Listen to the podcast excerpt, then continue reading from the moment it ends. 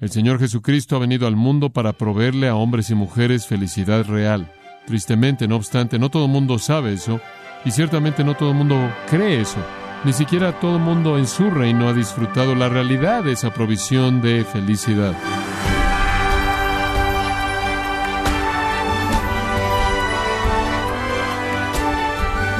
Bienvenido a su programa Gracias a Vosotros con el pastor John MacArthur. La vida está llena de muchos momentos lindos que desearía poder recordar, pero eso es todo lo que es, momentos fugaces, no duraderos. Sin embargo, hay un tipo de felicidad que es para siempre y que puede ser suya. Por ello le invito a que nos acompañe a continuación cuando John MacArthur da inicio a esta serie titulada Felicidad de adentro hacia afuera, en Gracia a Vosotros. Al llegar a Mateo 5, llegamos a un pasaje conocido de las Escrituras llamado las Bienaventuranzas. Notará usted, comenzando en el versículo 3, la palabra bienaventurados es usada hasta el versículo 11. Estas son las bienaventuranzas, estas son las afirmaciones de bendición. Necesitamos tener el panorama de todo esto conforme se presenta frente a nosotros. Y para comenzar, reconocemos el hecho de que Jesús está comprometido con proveer la felicidad verdadera. Eso realmente es el punto aquí. El Señor Jesucristo ha venido al mundo para proveerle a hombres y mujeres felicidad real, felicidad duradera. Tristemente, no obstante, no todo el mundo sabe eso, y ciertamente no todo el mundo cree eso. Ni siquiera todo el mundo en su reino ha disfrutado la realidad de esa provisión de felicidad. Pero la felicidad es su preocupación. Es la preocupación de Dios, es la preocupación de Cristo. Y eso se vuelve muy evidente a partir del hecho de que aquí tenemos en Mateo capítulo 5, el primer sermón registrado de Jesús en el Nuevo Testamento, el primer sermón que tenemos registrado, y es un sermón que comienza con el asunto de la felicidad. ¿Por qué digo eso? Porque la palabra bienaventurado significa eso. Hay 9 bienaventuranzas, comenzando en el versículo 3 y llegando hasta los versículos de apertura de este gran capítulo. La palabra bienaventurado realmente puede traducirse, y con frecuencia en las Escrituras es traducida por la palabra feliz. Y quiero presentarle esto a usted en los términos más amplios posibles, viéndola desde varios ángulos diferentes. Comencemos explicando el panorama un poco, el escenario un poco, al ver el contexto bíblico. ¿De qué estamos hablando cuando hablamos de bienaventuranza? La palabra griega es makarios, y es una palabra conocida, es un adjetivo. Como dije, aparece 9 veces aquí en la introducción al Sermón del Monte, que conocemos como las Bienaventuranzas. Pero también aparece en una u otra forma, en una forma cognada, por lo menos 50 veces en el Nuevo Testamento. Y lo mejor que puede ser dicho de la palabra bienaventurado es que describe la condición feliz del alma, la condición contenta del alma. Quizás es parecida a la palabra mácar en el griego, la cual significa feliz. También puede ser traducida gozoso. Y eso es exactamente lo que la palabra intenta expresar. Homero, en los escritos griegos antiguos, usó la palabra para describir un hombre rico que estaba satisfecho con todo lo que tenía. Platón la usó para describir un hombre próspero. Tanto Homero como Hesiodo, otro escritor griego, hablaron de los dioses griegos como siendo bienaventurados en sí mismos. Esto es, que estaban en un estado de contentamiento perfecto. Estaban felices con su condición, no afectados, él dijo, por el mundo de los hombres, que estaban sujetos a pobreza y debilidad y muerte. Entonces, estamos hablando aquí de contentamiento. Estamos hablando aquí de satisfacción. Estamos hablando aquí de lo que tendemos a llamar felicidad, felicidad interna, una condición de gozo que no es ni el resultado de circunstancias externas, ni es el resultado de alguna influencia externa sujeta a cambio. La mayoría de la gente en el mundo experimentan un poco de felicidad cuando tienen emociones internas que son positivas, o cuando tienen circunstancias externas que por el momento son positivas, pero ambas cosas son pasajeras. El significado básico del Nuevo Testamento que estamos viendo es un estado continuo de felicidad, un estado de gozo, un estado de bienaventuranza, un estado de bienestar en el que una persona encuentra satisfacción y contentamiento. Ahora, la palabra también indica virtud, está conectada a los creyentes, y queremos que esto quede muy claro desde el principio. Es usada para describir a aquellos que son creyentes. No es usada para describir en ningún lugar en las Escrituras a alguien que no es creyente. Entonces, un estado permanente de felicidad, Gozo verdadero y contentamiento, satisfacción, le pertenece únicamente a aquellos que conocen a Dios. De hecho, yendo inclusive más allá de eso, es una palabra para describir a Dios mismo. Salmo 68:35 dice, bendito sea Dios. Salmo 72:18, bendito sea Jehová Dios. Salmo 119:12, bendito eres tú, oh Jehová. En 1 Timoteo 1:11, Pablo habla del evangelio glorioso del Dios bendito. Y después, al final de esa epístola, capítulo 6, versículo 15, él llama a Dios el bienaventurado y solo soberano, el Rey de Reyes y Señor de Señores, refiriéndose, claro, a Dios en la forma de Jesucristo. Entonces, Dios por naturaleza está feliz, contento, satisfecho, lleno de gozo y bienaventurado. Y aquellos que le pertenecen a Dios comparten ese mismo gozo. Es una palabra, entonces, usada de Dios, usada de Cristo, escuche con atención, para describir la naturaleza divina. Y debido a que nosotros como creyentes, según 2 de Pedro 1, versículo 4, somos participantes de la naturaleza divina, entonces se nos puede decir que somos bienaventurados. Somos bienaventurados porque poseemos la vida de Dios por su gracia concedida a nosotros en Cristo. Compartimos en el gozo de Dios. Compartimos en el gozo y satisfacción y felicidad que Dios mismo experimenta. Nadie puede conocer la felicidad verdadera si no es un participante de la naturaleza divina. Entonces, todo lo que vamos a aprender aquí en esta porción de las Escrituras es para cristianos, es para aquellos que creen en el Señor Dios, es para aquellos que han venido a Dios mediante la fe en Jesucristo, es para aquellos que han venido a la cruz para obtener perdón por el pecado, para recibir el regalo no solo de la justicia imputada, sino el regalo de una nueva naturaleza, la naturaleza divina, y por lo tanto pueden entrar en la felicidad verdadera y divina.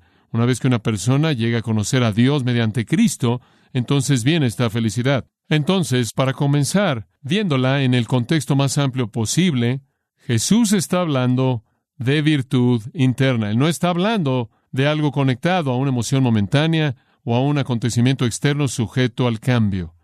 Él está hablando de algo que es característico de gente que le pertenece a Dios.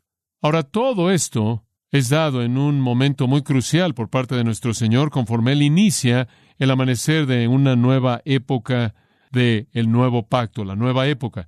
Este es un punto muy importante, claro, en la historia redentora, conforme el Mesías viene a presentar, a introducir el nuevo pacto, a proveer el nuevo pacto, a proveer el sacrificio del nuevo pacto en su muerte y resurrección. La bienaventuranza verdadera, entonces, está en línea con la provisión de este nuevo pacto. El Antiguo Testamento, por ejemplo, es el libro de Adán y su historia, comenzando en Génesis. Adán fue el primer rey en la historia. De acuerdo con Génesis 1:28, se le dio autoridad sobre toda la creación. No obstante, él fracasó como un rey y hundió a la raza entera en un mar de pecado y depravación.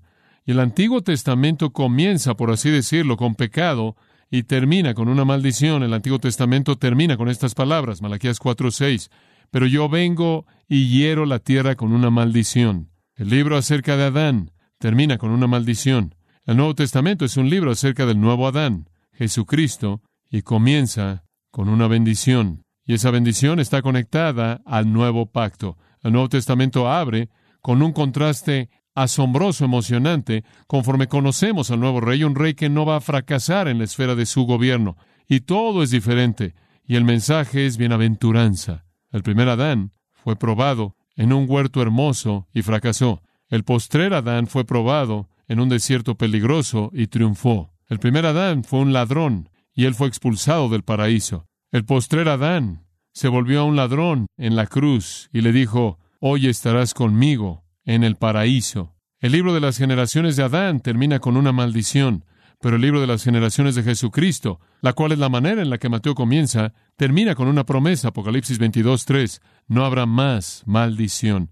El Antiguo Testamento dio la ley para mostrarle al hombre su miseria, el Nuevo Testamento da la vida de Cristo para mostrarle al hombre la felicidad verdadera. Entonces Mateo presenta al Rey, quien revierte la tragedia de la caída de Adán y nos hace súbditos de su reino glorioso.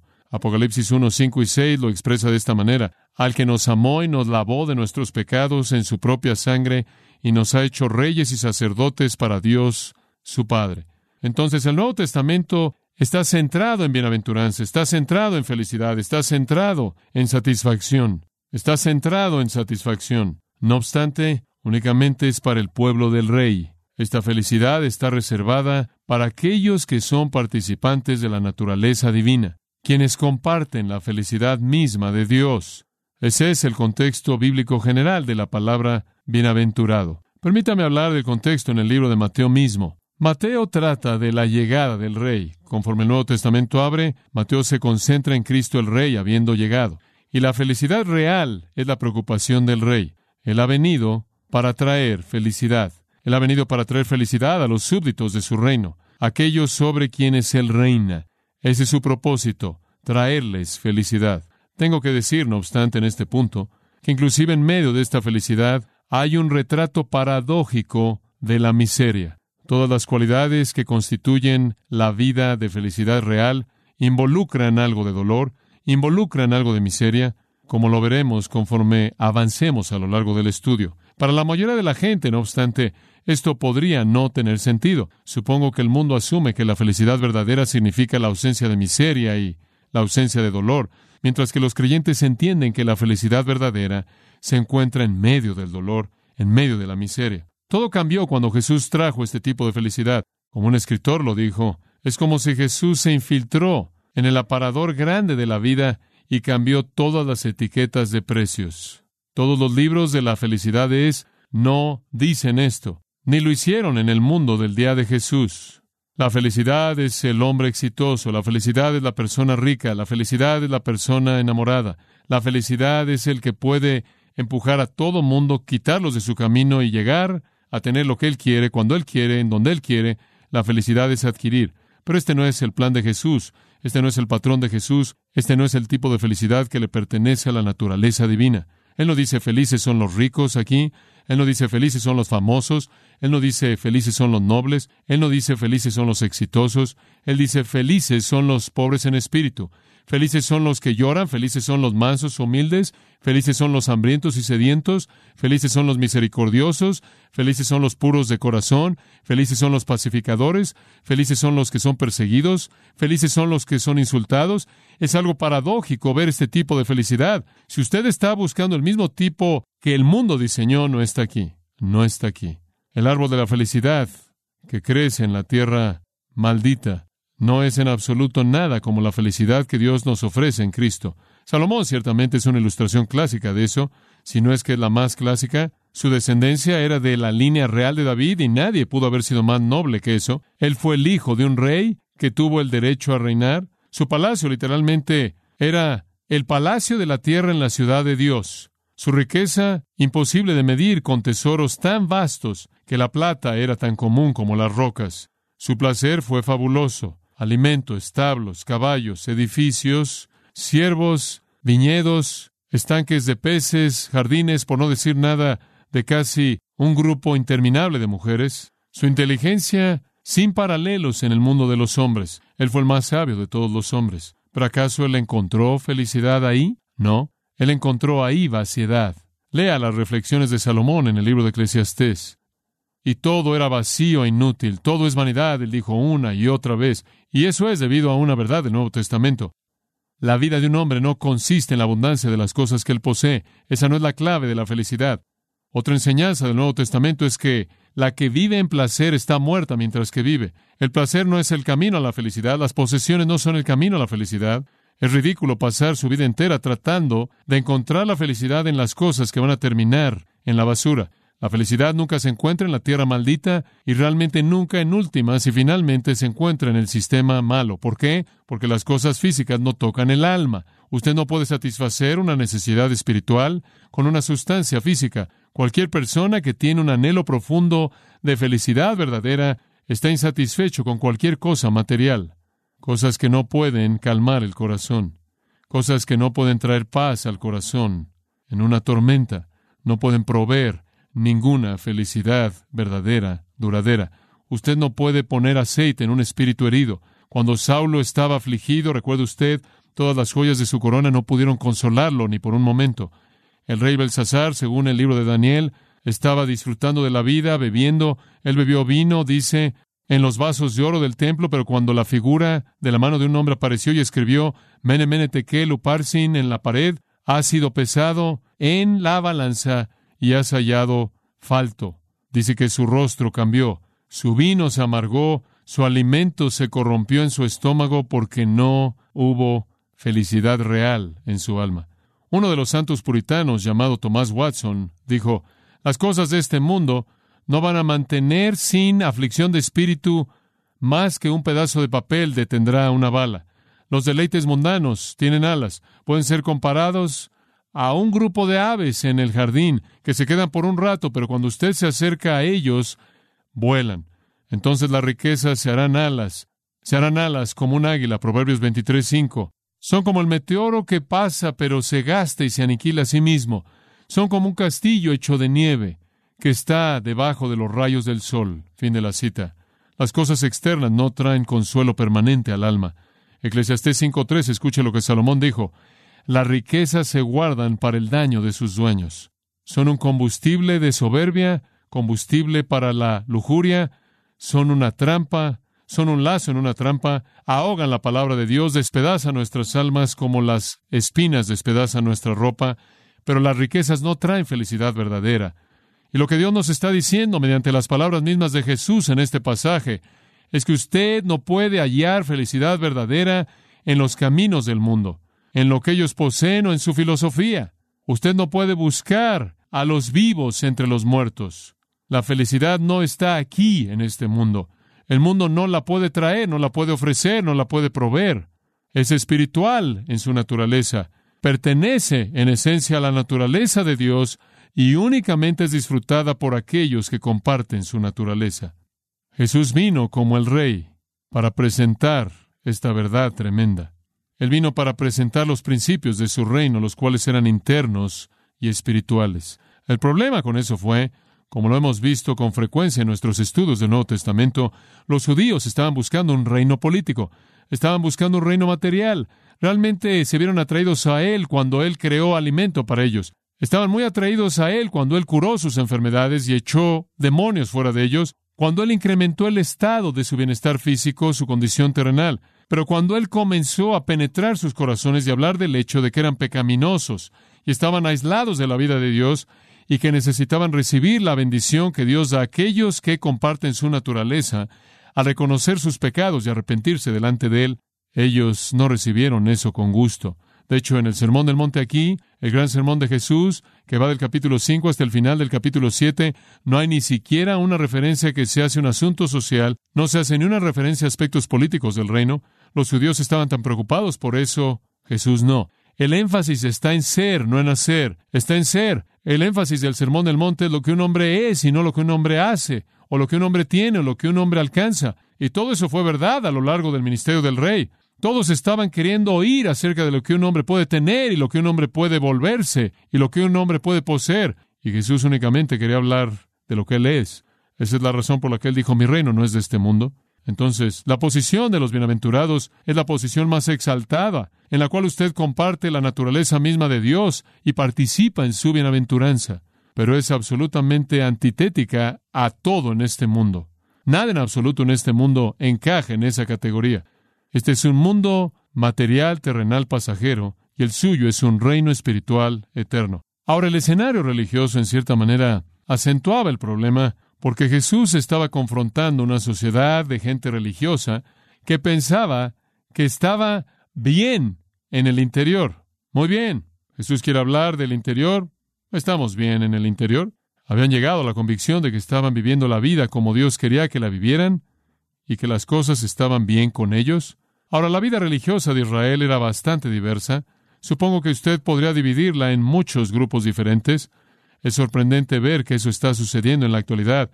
En 1948, cuando Israel se volvió una nación, la gran visión de David Ben Gurión y otros arquitectos del Estado moderno de Israel fue que existiría este pueblo único, grande, glorioso, y que todos vendrían ahí, todo judío sobre la faz de la tierra encontraría un hogar en Israel, y vendrían de todos lados, vendrían de Rusia, vendrían de Europa Oriental y Europa Occidental, vendrían de Sudamérica, vendrían del continente americano aquí en el hemisferio occidental, vendrían de todos lados del globo a ese lugar y todos vivirían en armonía y gozo con sus brazos unos sobre otros en torno al mismo gran amor por su nación, la misma gran devoción nacional y étnica. Y la realidad del asunto es que aquí estamos en 1988 y hay facciones que no se pueden ni contar y están buscando matarse el uno al otro y la nación entera está en caos.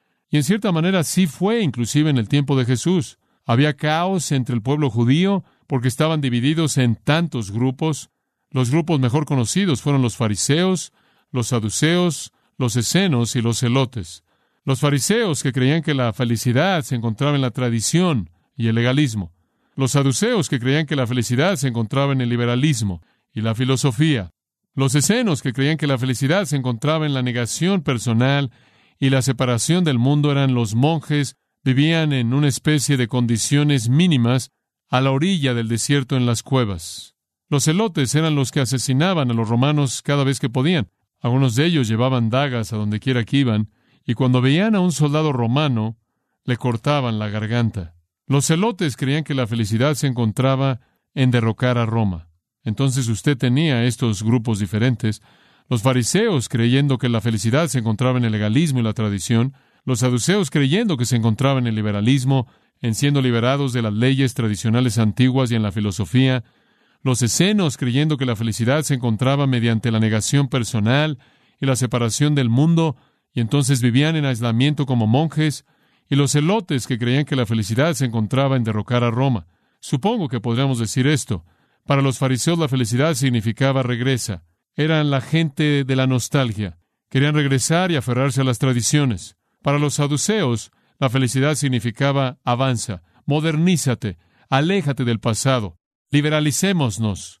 Para los celotes, la felicidad era sal, aislémonos. Y para los esenos, más bien, era sal, aislémonos. Para los celotes era ven contra, rebelémonos, matemos, regresa, adelántate, sal, ven contra. En toda dirección a la que apuntaban, estaban tratando de encontrar felicidad verdadera. Los fariseos, al regresar a la ley y regresar a la tradición, rechazaron el presente y sacrificaron la realidad espiritual para aferrarse al pasado. Mataron a su Mesías para aferrarse al pasado. Los saduceos, al rechazar el pasado y al ir únicamente con el presente y su futuro, ignoraron al Mesías, quien era el cumplimiento de todas las profecías y tipos pasados. Los esenos, en su deseo de vivir de manera santa, les preocupó mucho la geografía y para ellos la santidad tenía que ver en dónde vivió usted y el estilo de vida que usted vivía, no el corazón. Y los celotes estaban enredados en la violencia y también rechazaron el mensaje de Jesucristo. El punto que estoy tratando de explicar es que habían todos estos diferentes grupos religiosos y todos estaban buscando felicidad en alguna zona y nunca encontrándola, porque no está ahí, no está en la tradición. No está en la filosofía y en el pensamiento moderno. No está en la negación personal y en el aislamiento de la cultura. No está en el derrocamiento político. Y Jesús vino a la situación y dijo, la felicidad es, y dio a todos una dirección nueva para la respuesta al anhelo del corazón del hombre. Él literalmente desmanteló a todos esos grupos. A los fariseos y a los saduceos se los confrontó regularmente. Los esenos y los celotes no son tanto un problema en el Nuevo Testamento, pero obviamente los esenos desaparecieron en su aislamiento, eventualmente dejaron de existir, y los celotes quizás fueron en su mayoría matados por los romanos. En el 70 después de Cristo desaparecieron. Jesús trajo un camino totalmente diferente. Él trajo un camino de felicidad que tenía que ver con el corazón y nada más. Con eso veamos el versículo 1 por un momento. Y veamos cómo comienza esto. Viendo la multitud, subió al monte, y sentándose, vinieron a él sus discípulos. Y abriendo su boca les enseñaba, diciendo, bienaventurados, bienaventurados, bienaventurados, bienaventurados, bienaventurados, bienaventurados, y demás. Para dominar este sermón, para entender las bienaventuranzas, usted tiene que entender que Jesús estaba diciendo algo diferente de lo que esas personas estaban acostumbradas a oír, e inclusive lo que los discípulos estaban esperando oír. Él estaba hablando de una felicidad interna que solo Dios puede conceder, y Él se la concede a la gente menos probable que la tenga. Aquellos que son pobres, tristes, mansos, hambrientos, sedientos, misericordiosos, puros de corazón y pacificadores, perseguidos e insultados. Y nadie habría preparado una lista como esa y habría dicho, aquí está el camino a la felicidad. Lo único que se necesita es un espíritu en bancarrota, tristeza, humildad, hambre y sed, misericordia, pureza, ser un pacificador, persecución y ser insultado. Ese es el camino a la felicidad real. Pero créame, Jesús fue en contra de la cultura en todo sentido. Dice en el versículo 1 que Él vio a las multitudes, y Él siempre se preocupaba por las multitudes, siempre llenaban su corazón de empatía y un deseo profundo de ayudarlos. Claro que Él lloró más adelante en su ministerio, cuando Él vio a las multitudes y las vio como ovejas sin pastor. No venían a Él sin importar cómo Él había tratado de congregarlas. Él se preocupaba por ellas. Cuando tuvieron hambre, las alimentó. Cuando estuvieron enfermos, los sanó. Cuando estuvieron poseídos por demonios, los libró. Se preocupó por ellos. Cuando fueron ignorantes, se esforzó por enseñarles. Y había una atracción maravillosa en Él que atraía a las multitudes. Vinieron a Él.